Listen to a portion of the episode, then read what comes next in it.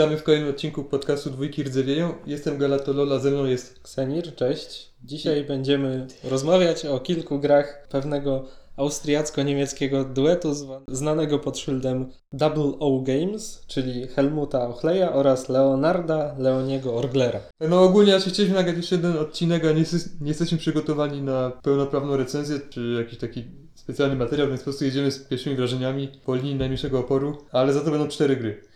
No i na pierwszy ogień idzie 1824. Mam trzy partie. Ja mam dwie, przy czym jedną graliśmy na stole, jedną raz kiedyś na TTS-ie. Pamiętasz coś, czy ja mam zacząć? Proszę bardzo. Dobra, to szybkie, szybkie punkty.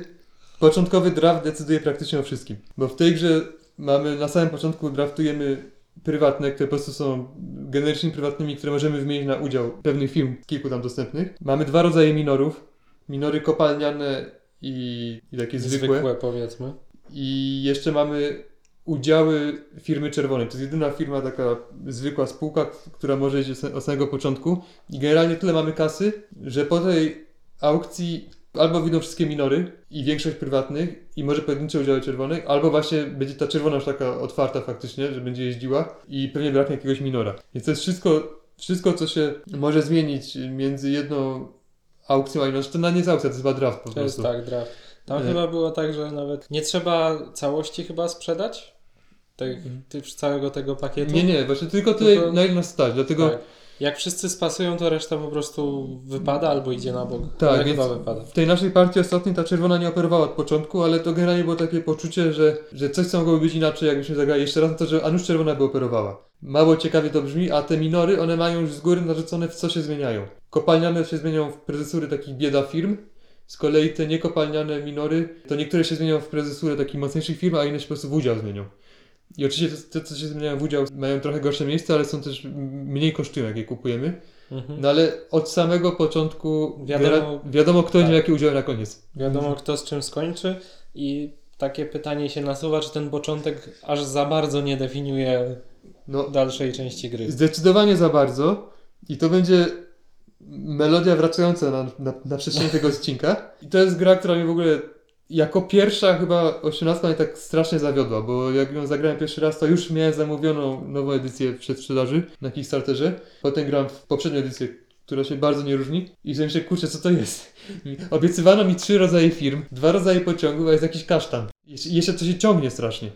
Na szczęście jak graliśmy ostatnio, to, się, to nie było aż tak długie, bo to trwało 3 godziny, ale poczucie jak 6. Tak, tylko to trwało 3 godziny, ponieważ postanowiłeś zakończyć nasz Nie. smutny los i zbankrutowałeś. To, było, to, to była inna gra z tej listy. A.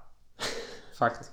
Przepraszam. Spoiler na przyszłość. Tak, mam to zapisane przy innej liście. Ale ma- grze. Ale mam zapisane ślamazarność do kwadratu. To jest to, co najbardziej zapamiętałem z tej gry, po prostu ślamazarność. Ale jeszcze wspomnijmy. Tak, Właściwie to najciekawszą cechą z, te, z tej gry jest to, że można ulepszać pociągi. tak, można ulepszać pociągi. To jest ten mechanizm, który zapożyczyłem do 1894. Z tym, że tutaj, co na przykład Ariel, gracz z internetu, z Ameryki, mówi, że dla niego w 204 ulepszanie pociągów jest rodzajem miękkiego rdzewienia. On to widzi nie jako coś, co pozwala napędzać train rush, tylko raczej właśnie, że odzyskiwać część kosztów, żeby sobie tak spokojniej żyć. Bo właśnie wiem, że jest potencjał train rushu w tej grze, ale na przestrzeni tych trzech partii nie doświadczyłem. Mi się wydaje, że naj, największy potencjał albo największy trener, którego, który był, to był w tej partii na trzy osoby, której nie pamiętam za bardzo, ale tam się. Wydaje mi się, że tam komuś się zaczął, po, zaczął już ciepło robić w pewnym momencie. No, było coś takiego, tak. Czyli być może na trzy osoby y, ten rush jest bardziej odczuwalny. Tam jest też, e, bo ta gra ma dwie strony mapy. Jedna jest na tam 4-5 osób i w sumie niby na 3 też, a druga jest jakby zaprojektowana na dwie osoby z opcjonalną grą na 3. I tam prawdopodobnie też jakieś pociągi obcina, to może dlatego też to Mhm. było w ten sposób odczuwalne. Jest jeszcze jedna rzecz nietypowa, że są dwa rodzaje pociągów. Są zwykłe pociągi, ale też pociągi G. Tylko w przeciwieństwie do 18BL, o którym kiedyś mówiliśmy, tutaj pociągami G, czyli tymi jakby drugorzędnymi, nie możemy zmieniać fazy gry. Tak, Po- są dwie równolegle, równoległe rangi, ale nowa ranga G odblokowuje się po zakupie pierwszego pociągu zwykłego z tej sąsiedniej rangi, z tego samego poziomu. No i minory kopalniane mogą jeździć tylko pociągami G, a pociąg G to jest po prostu działa w ten sposób, że musi zaczynać w kopalni i dochód z kopalni idzie do skarbca firmy. a resztę wypłaca normalnie. Nie jest to jakaś najciekawsza, naj, najciekawsza mechanika, nie jest też upierdliwa. Ale poczucie miałem generalnie po tej ostatniej partii 24, nawet gorsze niż miałem do ty- wcześniej, bo już wcześniej się ta gra nie podobała, ale to, ta partia była beznadziejna. Ale nie wiem, czy jest najgorsza gra na tej liście. Jest jeden kandydat, który może to przebić. Masz jeszcze coś do dodania o 24? Takich szybkich wrażeń? Jedyne moje wrażenie to to, że nie wiem, czy mi się chce w to grać ponownie. No. Raczej nie. Są gry na tej liście, w które zagraliśmy ponownie, między innymi, przynajmniej ja, ja tak sugerowałem się, myślę, że Janusz kiedyś nagramy coś o nich, ale wszystkich czwórki nawet nie proponowałem, żeby grać jeszcze raz, bo, bo mi też się w sumie nie chciało. W sumie to było. Zagraliśmy to, to tylko dlatego, że nasz kolega z grupy Kozieło złowił jakiś tani egzemplarz. No i. Znaczy ja go zachęciłem, żeby kupił to. Zachęciłem go, bo sobie pomyślałem, że chcę ponownie zagrać te, z tymi firmami kopalnianymi, bo jakoś pamiętałem, że to jest coś ciekawego, ale w sumie to nie, nie jest w ciekawy sposób zaimplementowane. Okej, no to idziemy dalej. Alfanumerycznie, Tak, czyli 1844. ja mam cztery partie, a ty trzy, Ja mam tak? trzy, tak. Tamta gra była, miała dwóch autorów, Helmuta i Loniego. Ta jest w całości przypisana tylko Helmutowi. I tutaj to jest kolejny operacyjniak, jak to zazwyczaj przy, tej, przy tym duecie bywa, czy tam nawet przy jednym z tych autorów. To jest tam na mapie Szwajcarii bodajże. Są, mamy chyba trzy, trzy jakby rodzaje firm. Są firmy czteroudziałowe, pięcioudziałowe i dziesięcioudziałowe, a poza tym jest jeszcze firma państwowa, która ma chyba nawet 5% udziały. Któryś typ tej firmy, chyba te, dwu, chyba te pięcioudziałowe, przekształcają się później w udziały państwowej. Mamy też coś takiego jak tunele i nie wiem, czy to są kopalnie dokładnie, ale chyba tak. Pseudo-prywatne firmy, które układamy, tunel się kładzie gdzieś na planszy, a tą kopalnię w jakimś określonym miejscu, z jed, jednym z wielu i wybieramy dochód, jaka będzie ta kopalnia dawać firmie. Do dochodu po prostu, jak się będzie liczyć. Generalnie albo więcej zarabia we wczesnych fazach, albo w późnych. Tak. Te dwie rzeczy są połączone z kartami, które muszą ku- zakupić gracze w giełdówce. I one działają powiedzmy prawie jak prywatne, bo wypłacają dochód na początku każdego era, ale dopiero po tym jak ta rzecz zostanie pierwszy raz użyta. Tak, a żeby jechać gdzieś, trzeba jechać, to musi to być najlepsza trasa. Jest odpalenie kolejki, które jest fajne, bo to daje 40 dochodu do kieszeni, co OR. Musimy mieć firmę, która jadąc do, do tej kolejki, znaczy, a mówię kolejka, y, mam na myśli kopalnię, która jadąc do tej kopalni, tam właśnie ma najlepszy dochód w danej chwili. Dla mnie jest to bardzo spoko mechanika. Tej grze na samym początku mamy licytacje o prywatne. Standardowa, Taka eu- trzydziestkowa chyba? Nie, tu jest Eurowata. Każdy, e, każda prywatna po kolei, dobra. Tak, tak, to jest Eurowata. I potem po prostu otwieramy firmy. I zazwyczaj w pierwszej kolejności schodzą wszystkie firmy te Pięcioudziałowe. pięcioudziałowe, czyli te, które potem się zmieniają w państwową. To jest chyba coś, co jest plusem tej gry. Ta dystrybucja startowych rzeczy tutaj nie jest taka tak bezczelnie wprost, jak jest w 24. Albo w grze, o której będziemy Albo w grze, opowiadać o, za o chwilę. której będzie zaraz. Tutaj też de facto jest, ale ma się po, większe poczucie sprawczości, że coś podejmiemy jakieś decyzje. Mhm. Natomiast problemem może być to, że firmy czteroudziałowe jeszcze nie znaleźliśmy, nie znaleźliśmy jeszcze dobrego zastosowania dla nich. No, czasem się wydają większą kulą u nogi niż. One mają najwięcej warte udziały, a nie mogą iść do offboardu i to jest strasznie boli i mają też słabe miejsca startowe. Jest jed, jeden jakiś tam manewr, który Kirasier wymyślił, żeby to, żeby je skąpić jedną taką firmę z y, permanentną piątką, która wychodzi z prywatnej. Generalnie zarabia się na tym netto 200, więc w operacyjniaku, gdzie wyniki idą w tysiące, no to to jest takie... Czy tutaj też nie ma jakichś zabójczych wypłat, z tego co pamiętam? Państwowa ma zabójcze wypłaty i też zabójcze jeśli nie raz. No, Jak typowa klasyczna państwowa, która ma ileś tam pociągów i multum stacji, ale państwowa sprawia, że ta gra się wyraźnie wyróżnia na tle pozostałych, bo to jest moim zdaniem jedyna z tych czterech gier, one wszystkie są operacyjne, więc to nie jest takie niespodziewane, że to są, to gry, gdzie generalnie jest efekt kuli śniegowej. Ktoś, komu dobrze idzie na początku, raczej będzie też mu dobrze szło na koniec. 34 jako jedyna to przełamuje, ponieważ ta firma państwowa jest w stanie nadgonić, yy, jeśli ktoś ma w niej więcej udziału, jest, jest w stanie nadgonić re, resztę. W naszej ostatniej partii Paweł, czyli rozrost plechy, płakał przez pół gry, że już przegrał. I ja mu nawet odpuszczałem, tam, jak mogłem mu coś tam zrobić krzywdę, to sobie myślałem, dobra, to już nie będę. A potem się okazało, że ma chyba 60% tej państwowej i wygrał. I Tak, to tak, i to wyniki- tak komfortowo. Wyniki to były około 9 tysięcy, drugie miejsce, drugie i trzecie około 8 tysięcy, Tak. a trzecie 6,5. No i trzecie miejsce Znaczy eksperymentowało... czwarte, przepraszam. Znaczy, tak, i czwarte miejsce eksperymentowało z tymi filmami czteroudziałowymi. Tam w ogóle jest jeszcze taka rzecz, że pociągi w miarę rdzewieją tak jak normalnie, czyli tam powiedzmy na dwukrotności, ale chwilę wcześniej przekręcają się na drugą stronę i ze zwykłych pociągów stają się pociągami H, czyli nagle też może dochód nam mocno spaść, bo z tego, że jeździłem po dwóch stach, może być nawet taka sytuacja, że nie mam trasy na przykład na taki pociąg, bo mój drugi przystanek był za daleko na ten pociąg H już firmy chyba, które się przekształcają w państwową, one chyba muszą mieć albo te drugie, albo te czteroudziałowe, Te któreś z nich muszą, mogą mieć tylko pociągi H. Tak, to jest, to jest kolejna, kolejny minus tych firm. I dobrowolnie można chyba, też chyba można było dobrowolnie kupić H, ale on był tańszy, no ale wyraźnie gorszy. Jeszcze mam zapisek, to jest plus tej gry, bo to już, bo to już wchodzimy w terytorium subtelności, ponieważ jest to gra z tym klasycznym rodzajem priorytetu, czyli na lewo od ostatniej osoby, która coś robiła w eserze. To w ostatniej partii naszej wyraźnie było widać sytuację, kiedy lepiej było nie kupić udziału, by mieć priorytet. Czyli nie jest to taki, taki tempy operacyjny, po prostu udział, udział, udział, muszę jak najwięcej udziałów, bo jako też, że, że te filmy nie są mega bogate, więc tutaj czasem wstrzymywanie wchodzi, szczególnie, że na giełdzie nie ma dobrych skoków. I zdarzało się, że ktoś kupował udział, mimo że mógł mieć priorytet i potem ten udział nawet nie wypłacił, a potem się okazywało, że ża- żadnej firmy nie ma, jak przychodzi jego kolej w giełdówce. Były ze dwie takie sytuacje w ostatniej partii, więc to na pewno jest duży plus. E, Nie, miałem tam jeszcze co innego. Nie, że jest klasyczna, klasyczny priorytet, tylko że jest priorytet według kasy A, tak. którego normalnie tak, nie tak. lubię, ale to, do, do tego samego się sprowadza. Po prostu nie robimy tej akcji, mamy więcej kasy, dzięki czemu możemy być wcześniej w priorytecie. No, czyli pomyliłem się w szczegółach, ale, ale ogół, Idea ogół się, była ten, tak, ta og- sama. ogół się zgadza. Końcowa uwaga moja jest taka, że to nie jest wybitne. Jak na, zagrania ra, na, ra, raz na jakiś czas. tak, raz na jakiś czas, ale właśnie jak na oldschoolową grę operacyjną, to nieźle się zestarzało. Że właśnie, aż jestem zdziwiony, że tak spoko się w to gra, mimo że to nie są jakieś krótkie partie, nie? Bo to ostatnio graliśmy chyba 6 godzin. No już spojrzę. No Bo- 5,5. Nasze partie to było od 5,15 do 5,35. Powyżej 5 godzin to już jest, bo my szybko gramy, więc to już jest taki, taki terytorium dłuższych partii, ale nie jest tak, że, że się komukolwiek dłużyło raczej. No i nie ma tych fajerwerków, jakie mają na przykład 22. Czuję ten starszy design, Stary, ale jary. ale właśnie jest dość jary, więc myślę, że, że chętnie do tego wracał. Nie jakoś często, ale właśnie raz na jakiś czas można odpalić. No problem jest taki, że to konkuruje, w, jeśli chodzi o, o czas rozgrywki, o, o slot, jaki trzeba za- zarezerwować, to konkuruje z 17. Tak, albo jeśli by nas na bardziej operacyjne naszło, to 22, które też wspomniałeś, które jest trochę lepsze. Ale 44 nie jest w żaden sposób według mnie złą grą. Czułem, że może i tak, zagramy raz i pójdzie w odstawkach 24, ale no póki co się broni. Mimo, że jest upierdliwe to liczenie tras dla państwowej, no i że raczej widzimy, które firmy są lepsze, ale jakoś, jak, jakoś daje radę wciąż. Znak jakości Helmuta.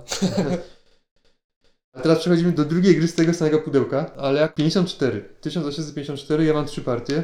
Ja mam jedną. Jedną pewnie zagrałeś dawno temu. Tak. Raz graliście, jak, jak akurat nie mogłem. I raz specjalnie dla Ciebie, żeby Cię poznać. Żebyśmy mogli wspomnieć o tym w tym odcinku. No i też chciałeś raz zagrać, ja Tak. mówię, że nie, że ja już to nie gram i że mogę się po- złamałeś. Tak, mówię, że mogę Ci pożyczyć, to zagracie beze mnie kiedyś, ale potem minął rok, czy coś, to rana się zabliźniła, mówię, dobra, możemy zagrać. No. No i rana się na nowo otworzyła. Już prędko się nie zagoi. W tym momencie atakuje nasz ulubiony, ukochany Austriak Loni. Na pudełku jest w sumie dwóch autorów w tym wydaniu Lookoutu czy tam Mayfairu, no ale tak naprawdę jedna gra jest Loniego, a druga gra jest Helmuta. Ale faktem jest, że 44 ma trochę vibe Loniego. Nie dziwi mnie, że ludzie myślą, że, że Loni tam maczał palce. Różni się tylko tym, że jest, że, że jest trochę lepsza. 54 to już jest w pełni dzieło Loniego. I tylko zaznaczę, że pierwotna wersja, w którą nie graliśmy, miała znacznie ciekawsze tory. Tam były jakieś takie specjalne Mhm. miasta, takie w stylu OO, których tutaj nie ma, no bo tutaj były zunifikowane tory, żeby były do obu wersji. Większość jest używana do obu wersji, Tak, więc Ten, kto wpadł na pomysł, żeby włożyć te dwie gry w jedno pudełko, to powinien, nie wiem, bo rozkładanie, oddzielanie przede wszystkim kafelków na jedne i na drugie to jest jakaś masakra. Plus, e, nie pamiętam, czy tam, na pewno w plansze firm były dwustronne z jednej gry, jedna z drugiej gry druga. Tak. Nie pamiętam jak udziały. Przejdźmy do samej gry. Dwie cechy, które się na pierwszy rzut oka, które widać na pierwszy rzut oka, to są giełda złożona z sześciokątów oraz mała boczna mapa. To jest taka mapa, na której operują tam chyba trzy, nie, nie Sześć. trzy, sześć. Sześć firm, które 6 minorów. Mają tam, nie wiem, z 15-20 heksów może taką mapę na boku, która przynajmniej ja miałem takie wrażenie, że nie ma żadnego albo żadnego odczuwalnego wpływu na dalszy moment gry. Bo w pewnym momencie te minory, w którejś tam fazie, już nie pamiętam w której, łączą się ze sobą i wychodzą gdzieś na głównej mapie, przy czym ta, ta boczna mapa z 15 czy tam 20 heksów jest ostatecznie zredukowana do dwóch heksów na, same, na głównej mapie. I to, co było zbudowane na bocznej, nie ma żadnego wpływu na to, co jest na głównej. Także tam jedyne co można osiągnąć to jakieś, nie wiem, dochody lepsze lub gorsze, ale to i tak. To są dochody typu jakieś 15, drobne. 15 do firmy, 15 do mnie. To jest na dobrą sprawę rozbuchana, rozbuchane wypłacanie prywatnych. Jedyne co ciekawe w tej mapie to to, że, one, że te firmy muszą się połączyć w firmy lokalne. To jest inny rodzaj firm niż zwykłe. One się charakteryzują tym, że jeżdżą zardzewiałymi pociągami. Czyli w momencie jak one się otwierają, to one po prostu kupią dwójki, które już w tym czasie są zardzewiałe i potem jak zardzewieją czwórki, to te dwójki rdzewieją. Generalnie jak się ma dwie firmy, te min- dwa minory na tej małej mapie, to je się zazwyczaj połączy samemu i mamy własną firmę, ale jak, ale jak jest tak, że ja mam jednego minora, ktoś inny, ktoś inny ma jednego, to najpewniej będzie wymuszone połączenie i ten, kto ma niższy numer jest pechowcem i staje się prezesem, no i będzie musiał być może kupić pociąg z kieszeni. Bo udziały w tych firmach lokalnych, które powstają po połączeniu są dalej 50% i 50%. Mhm. Więc jest to takie przykre dla tego, kto, kto ma te same dochody, a jest, ma zobowiązania. Jedna osoba ma odpowiedzialność, druga osoba ma dochody. Tak, ma te same dochody. Więc ta boczna mapa, pomysł sam w sobie może nie jest zły, ale tutaj nie, nie, ma, nie ma się poczucia, że to... Realizacja już kuleje. Nie ma się powiedzmy. poczucia, że, że to coś nosi. No i podobnie ta heksowa giełda. Tak, tam dodatkowa oś jest dodana tylko w sumie za przerzucanie pociągów między firmami. To w sumie albo było dość mocno przypadkowe w naszych partiach, czy to coś zmieniało, czy nie, nie wiem. Mi się może raz przydało, bo tam jest tak, że jak firma, od tej firmy jest kupowany pociąg, to ona jakby zmniejsza swoją cenę, a jak kupuje od innej, to zwiększa swoją cenę. Ale to jest różnica rzędu, nie wiem, jednocyfrowa, znaczy cyfra jedności się dosłownie zmienia. I to Tak. jakiś niewielki procent. Druga rzecz to jest to, że o tym przynajmniej ja często zapominałem, że trzeba zmienić wartość giełdową przy, przy zakupie No, pociągu. no, właśnie, ni, no właśnie, nic nie wnosi ta gra, znaczy ta, ta Ta giełda, zasada. a jest za to upierdliwość, o której trzeba pamiętać i łatwo zapomnieć, bo inne gry jednak tego nie mają. No i tak, to mam tu napisane, że to jest ten sam kasus co 24, duża część gry albo i większość zależy od aukcji. Mhm. I- Tutaj też jest ten draft z puli Nie. startowej. Tu jest chyba. aukcja jak w 30, ale to jest de facto A draft. tylko dłuższa taka. Tak, tu jest, Dużo de, tego jest, dobra. tu jest de facto draft, bo chodzi o to, właśnie mam zapisane, że nie można za bardzo przebijać się w tej aukcji, bo wtedy się nie otworzy firmy, bo tu mamy mało Mhm. kasy. Szczególnie jak gram, trzeba też powiedzieć, że my graliśmy w to więcej osób, my graliśmy chyba, chyba w 5 osób, a najpewniej, znaczy nie najpewniej, ale być może ta gra działa lepiej w mniejszym składzie. I na 5 osób jest mało kasy i dlatego nie możemy się przebijać w aukcji, bo wtedy nie otworzymy firmy i jest ktoś tam, kto już po samej aukcji będzie w wyraźnie lepszej pozycji, bo ma lepsze prywatne. Więc to właśnie był wniosek po pierwszej partii, żeby się nie przebijać za bardzo w aukcji. Co sprawia, że ona się zmienia niejako w draft praktycznie. Że po prostu jest po jednej stawce na każdej rzeczy, bo A raczej... później ktoś kupuje, kolejna osoba kupuje kolejną rzecz i tak się składa to do kupy. Ta partia też się strasznie dłużyła. Graliśmy 3,5 godziny, a miałem wrażenie, że naprawdę spędziłem przynajmniej 5 przy tym stole. I to jest ta gra, która zakończyła się bankructwem. Mam wrażenie, że nikt nie oponował za bardzo przed tym bankrutem, bo on był chyba trochę wyreżyserowany. No tak, to był mój bankrut celowy, bo już miałem dość. E, Także ale- nikt nie miał tego za złe, powiedzmy. Kto miał wygrać bez bankruta, kto według nas wygrałby bez bankruta i tak by wygrał raczej. Wspomnę może o dwóch plusach, czy czymś potencjalnie ciekawym. W tej grze są opcje na akcje, bo akcje na początku gry są 20% i mamy prawo kupić 10% akcji i potem jesteśmy zobowiązani w następnym SE. Kolejna nasza akcja kupna w przyszłym SE musi być kupnem tego drugiego, drugiej połówki brakującej, no albo musimy się pozbyć tej opcji. Nie powiem, że to było jakoś specjalnie ciekawe, ale opcje, czyli taka możliwość, takie zaklepanie sobie akcji na przyszłość, no to raczej jest, to jest coś, co w prawdziwym świecie jest wszechobecne, szczególnie w firmach, jak tam, jak są pracownicy, którzy są nagradzani prostu akcjami, dostają opcje na akcje, więc w sensie można zetknąć, y, czytając wiadomości czy coś, a w osiemnastkach tego raczej nie ma. Pewnie przez to, że osiemnastki są po prostu za krótkie, za mało SR-ów, żeby można sobie fajnie to zrobić tak, żeby to takie było organiczne. Inwestycja na długą, na długą metę, no. Ale no fajnie, że próbował Loni i, i to akurat ta mechanika tutaj nie wnosi dużo, ale też nie, nie jest jakaś zła. W sumie Kirasier wspomniał przy tej partii, że te 10% udziały, te opcje są też trochę po to, że firma wypływa od 50%, a chcąc kupować 20, to musiałbyś tak naprawdę 60 kupić. Możecie nie być stać na przykład na tą ostatnią 10, na te ostatnie 10%. Jakbyś licytował podczas aukcji na przykład, jakbyś przebiło 5 i już jest problem. Właśnie może być tak, że w sumie ja tak chwalę, że ktoś robi ciekawą mechanikę, której gdzie indziej nie ma, a to może być taki bezczelny patch, że wydało się firmę otworzyć. No to by wymagało większej ilości gier, ale, ale to Raczej może beze nie. mnie. Raczej nie nastąpi. A druga rzecz, to jest taka pewna forma kapitalizacji 150%, bo firmy właśnie wypływają od, Od- od 50%, dostają 100% do skarbca, ale potem ciągu gry, jak przekroczy firma czerwoną linię na giełdzie, to udziały 20% zmieniają się na 10 i gracze dostają tam rekompensat w wysokości po prostu wartości aktualnej giełdowej, więc nie są stratni. A firma tych 5 udziałów nowych, które się wygenerowały, po prostu idą do IPO i jak je kupujemy, to płacimy do firmy. Więc jest niejako kapitalizacja 150%. Co no, mi się wydawało dość spoko. Teraz właśnie przypomniałeś o tym, jak to dokładnie działało i mi się przypomniała jedna rzecz, że przez to, że właśnie te udziały są obracane na 10% i dostajesz jakąś rekompensatę, to nagle w połowie gry gracze mają kupę kasy znikąd w zasadzie. Ja sobie pomyślałem, bo, bo odświeżałem sobie zasady, przygotowując się do tego odcinka i sobie pomyślałem, kurczę, spoko mechanika z tym wymienianiem tych 20 na dziesiątki, ale jakby się nie dostawał za to kasy, a za to trafiają udziały do firmy, że można je kupić i potem dokapitalizować firmę, że to mogłoby w sumie spoko działać i potem sobie uświadomiłem, że tak jest 17. No trochę tak. No bo tam się redukuje w zasadzie z, 10, z wypłaty 20% na wypłatę 10%. Tylko, że tam wartość jakby firmy bezpośrednio się nie zmienia, a w 54 na giełdzie to tak naprawdę ten znacznik określał 10%. Także Tak. ten twój udział był warty 20, ten jeden papierek, no ale trzeba jakby dwukrotność za niego zapłacić, więc y, w 17 no to rzeczywiście jest tak, że zachowujesz tę samą jakby wartość swoją giełdową, znaczy wartość ogólną twoją netto Mhm. jako gracza, jeśli chodzi o pieniądze i wartość udziałów. No a tutaj jakby było bez tej rekompensaty, to tak naprawdę cię nagle o tę połowę ucinają i może dlatego to zostało wprowadzone, żeby zachować twoją wartość obecną. Moja myśl końcowa, bo masz coś do dodania? No raczej nie, co do tego tytułu. No ja myśl końcową taką, że żałuję, że to jest w pudełku z z czwórką, bo by się dawno pozbył.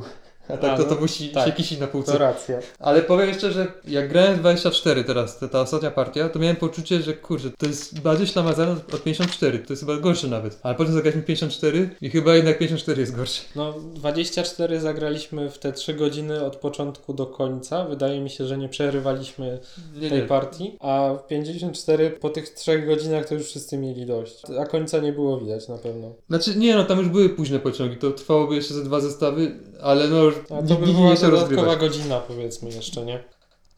No to teraz ostatnia gra y, z dzisiejszej listy, 1880, ja mam 5 partii. Ja mam 7, bo przy okazji gdzieś tam zagraliśmy bez ciebie i Mhm. chyba przez internet grałem. To tutaj masz więcej notatek niż ja. Tak, zdecydowanie, bo dużo zapisywałem w ciągu partii. Graliśmy dość niedawno, ale dobra, ja może mam wstęp. Mam poczucie, że, że ta gra to jest kapiszon.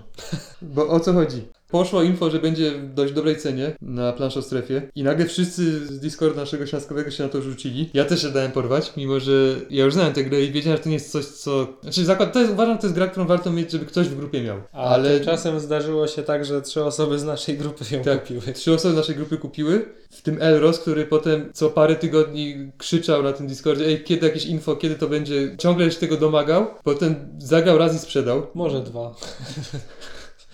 Co mnie nie zaskoczyło, bo on, on, często sprzedaje gry, tylko tyle zamętu siał, a już dawno tej gry nie ma. I dlatego to nazywam kapiszonem, bo dużo osób mam wrażenie, że to kupiło, a, a bardzo mało z opinii jakichś relacji, że ktoś zagrał. Na konwencie chyba nikt to nie grał, mimo że było kilka egzemplarzy, a, a wcześniej, jak jeszcze była ta stara wersja, to, to, to trafiało na stół. Bo było czymś takim, bo chyba chodzi o to, że wtedy to było takie niedostępne, a jednak to jest darzone pewną estymą przez niektórych y, w środowisku śląskowym, no to o, 80 to można zagrać, a teraz wszyscy to mają, nikt to nie gra. No i ja też, jakbym cofnął czas, to bym nie kupował. Póki co leży w folii, może nie stracę.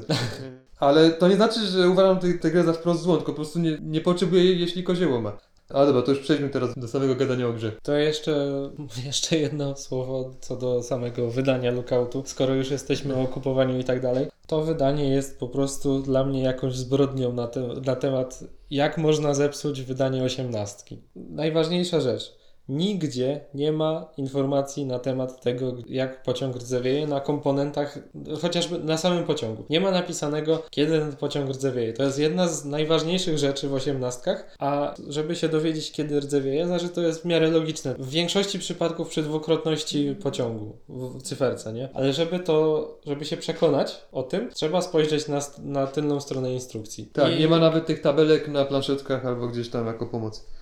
I nie ma nigdzie, i właśnie też wszystkie informacje związane z zmianą fazy są też tylko dostępne na, z tyłu instrukcji. Tam w miarę faz dzieją się takie rzeczy, że na przykład trzeba, firmy wypływają od różnych wartości procentowych. Na początku od 20, później od 30, później od chyba 40, a później od 60. To jest związane mniej więcej z pociągami typu 2, 3, 4, tylko że tutaj są też pociągi 2, 2, 3, 3, 4, 4. Mam wrażenie, że w którymś miejscu ta rzecz się dzieje przy pociągu plus, a nie przy zwykłym, i przez to to wszystko jakby jest zaburzone i ciężko to zapamiętać. I jeszcze co do tego wydania, ale to też jest y, z oryginalnym wydaniem y, ma część wspólną, bo instrukcja w tej grze jest, jest skonstruowana w taki sposób, który mocno utrudnia szukanie istotnych rzeczy. Niektóre zasady są po prostu tam schowane, tak, że najłatwiej to po prostu z PDF-a wyszukać po jakichś słowach kluczowych. Nie wiem, czy nowe wydanie jest w 100% poprawne, jeśli chodzi o instrukcję, bo stare miały jakieś problemy przy tłumaczeniu z niemieckiego na angielski. No, w nowym za to są błędy na planszy. Tak, to też. Ale, ale przysłali naklejki sprawnie, więc nie, nie będziemy się czepiali. To już do samej grze. Coś jest- o aukcji masz? y, Na przykład. Aukcja to jest dość Aukcja- aukcja- najciekawsza chyba z tych czterech. Aukcja tam jest taka sama jak 44, wszyscy dookoła. Tak, ale są najciekawsze rzeczy tam sprzedawane. Tak. Bo E, na przykład jest firma, która się. Najsłynniejsza firma w tej grze prywatna, ta co się wy- wymienia na pociąg. I Tak. może wymienić już na samym początku gry, więc możemy mieć firmę, która się nigdy nie cofnie na giełdzie.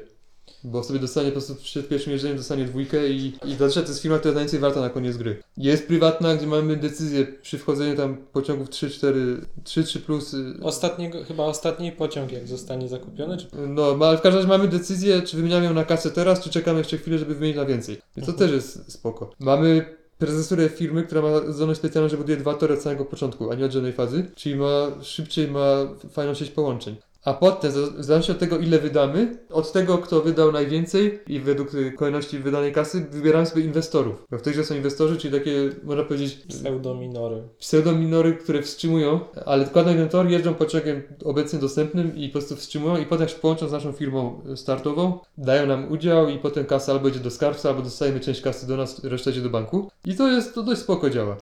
Z tych czterech gier to chyba początek rozgrywki najbardziej mi pasuje w 80 i myślę, że jest naj, najciekawsze, największe pole do różnic między partiami.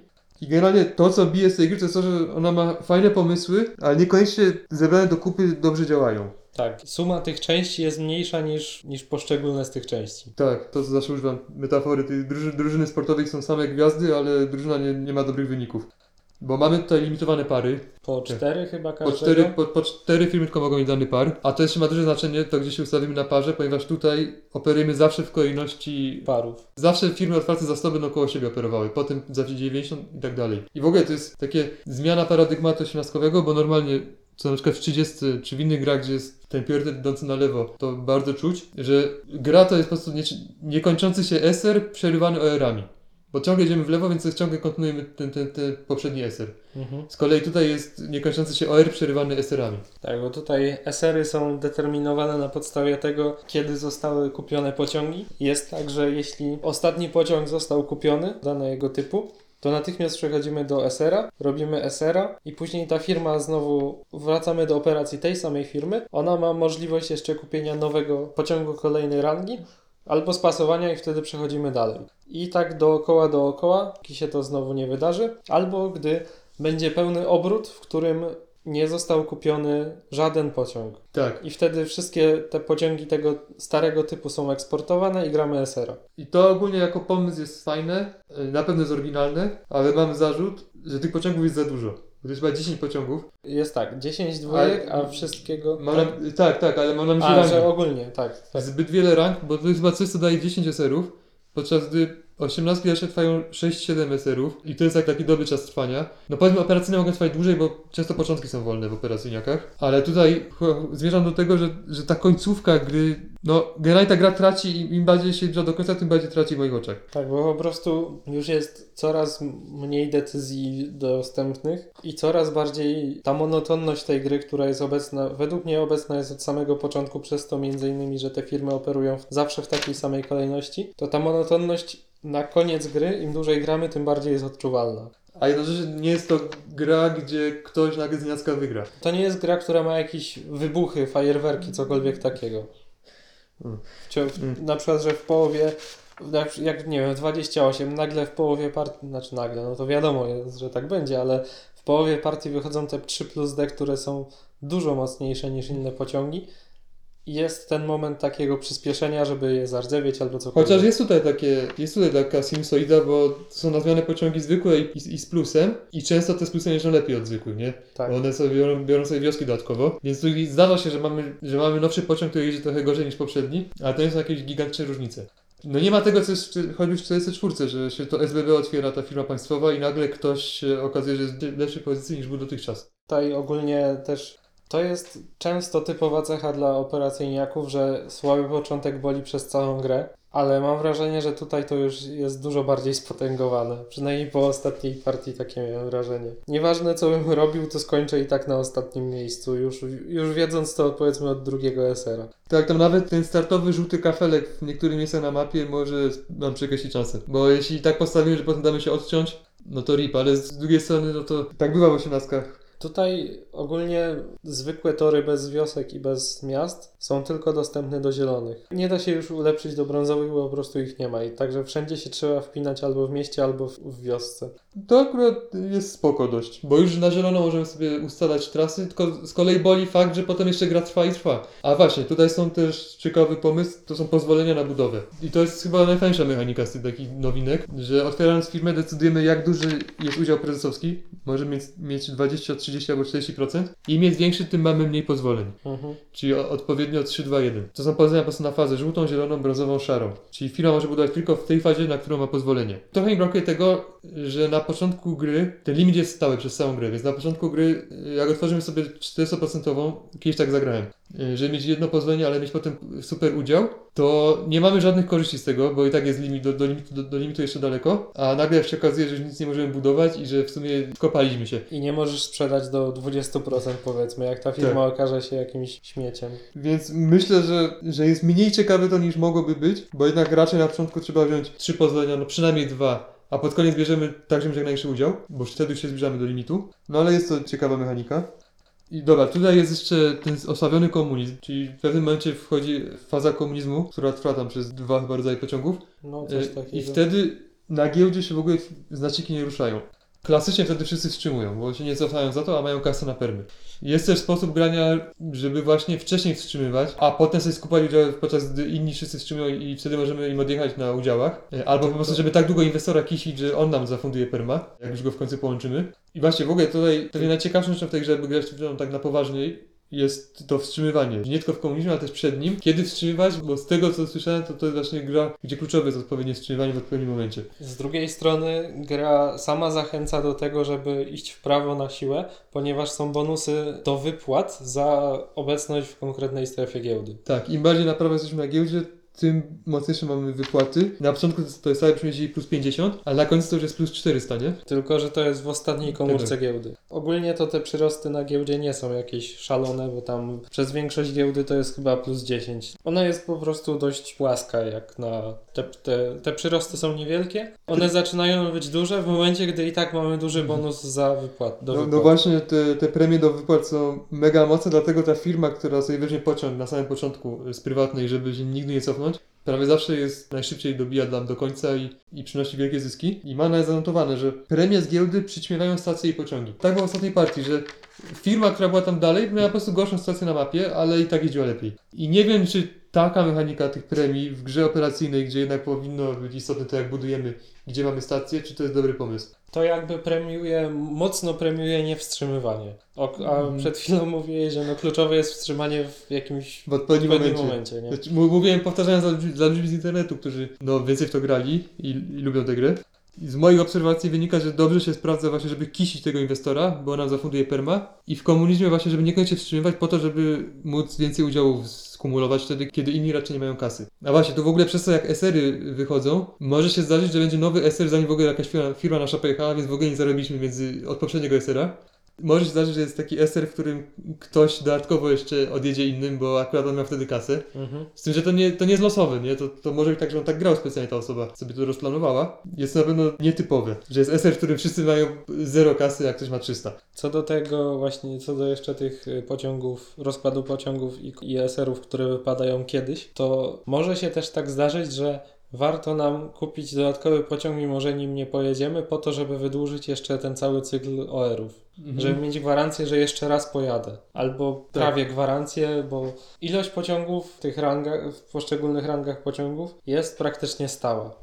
Na początku jest 10 dwójek, no bo dużo firm się otwiera, ale później wszystkiego jest po 5. I mi się wydawało, że to jest też trochę takie pójście na łatwiznę. Ostatnich od ósemek chyba są po dwa, bo ósemki też chyba ósemki albo 8 sygnalizują koniec gry. No i to było takie, no nie wiem, Z drugiej strony też danie wolnej ręki graczom, czy chcą te wszystkie pociągi kupić, czy nie. Ale niektóre z nich, znaczy te plusy są dla większości firm zwyczajnie dużo lepsze, więc y, może się zdarzyć tak, że tych zwykłych nikt nie będzie kupował, licząc, że, że, się po prostu wyeksportują. A na, na te plusy nagle się wszyscy rzucą.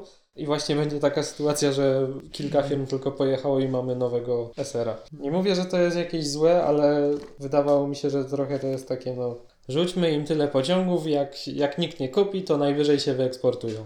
To jest też filozofia, dy, można tutaj rozpętać całą dyskusję na temat ogólnie eksportu pociągów w osiemnastkach, ale to może sobie darujmy.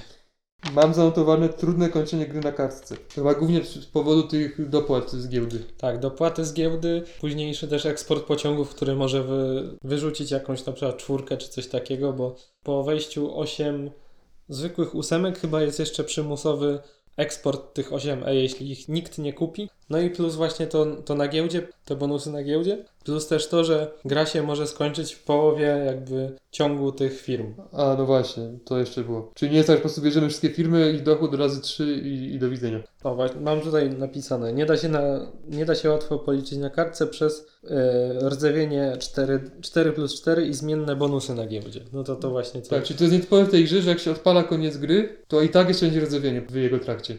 To jest tak no, dość nużący koniec gry, bo też nie można. Większość firm już nie ma też pozwoleń, co jest plusem, więc nie można tam za bardzo ulepszać o plus 10.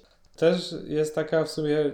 Jak dla mnie to nie wiem, taka dziwna trochę cecha tej gry, że od szarej strefy koszt stacji jest zwiększony dwukrotnie. To właśnie Od szarej fazy, ale jakby nie rozumiem zamysłu, czemu to no prowadzi. chyba po to, żeby właśnie, żeby usprawnić liczenie na koniec. Że trudniej będzie komuś zablokować stację. ale zrobić takie, żeby się nie dało liczyć, tak. Świetny, świetny pomysł. Graliśmy na stole, od końca nowa wersja. Ja grałem chyba dwa razy, a ty chyba trzy. Trzy Y, albo cztery, no, nie pamiętam dokładnie.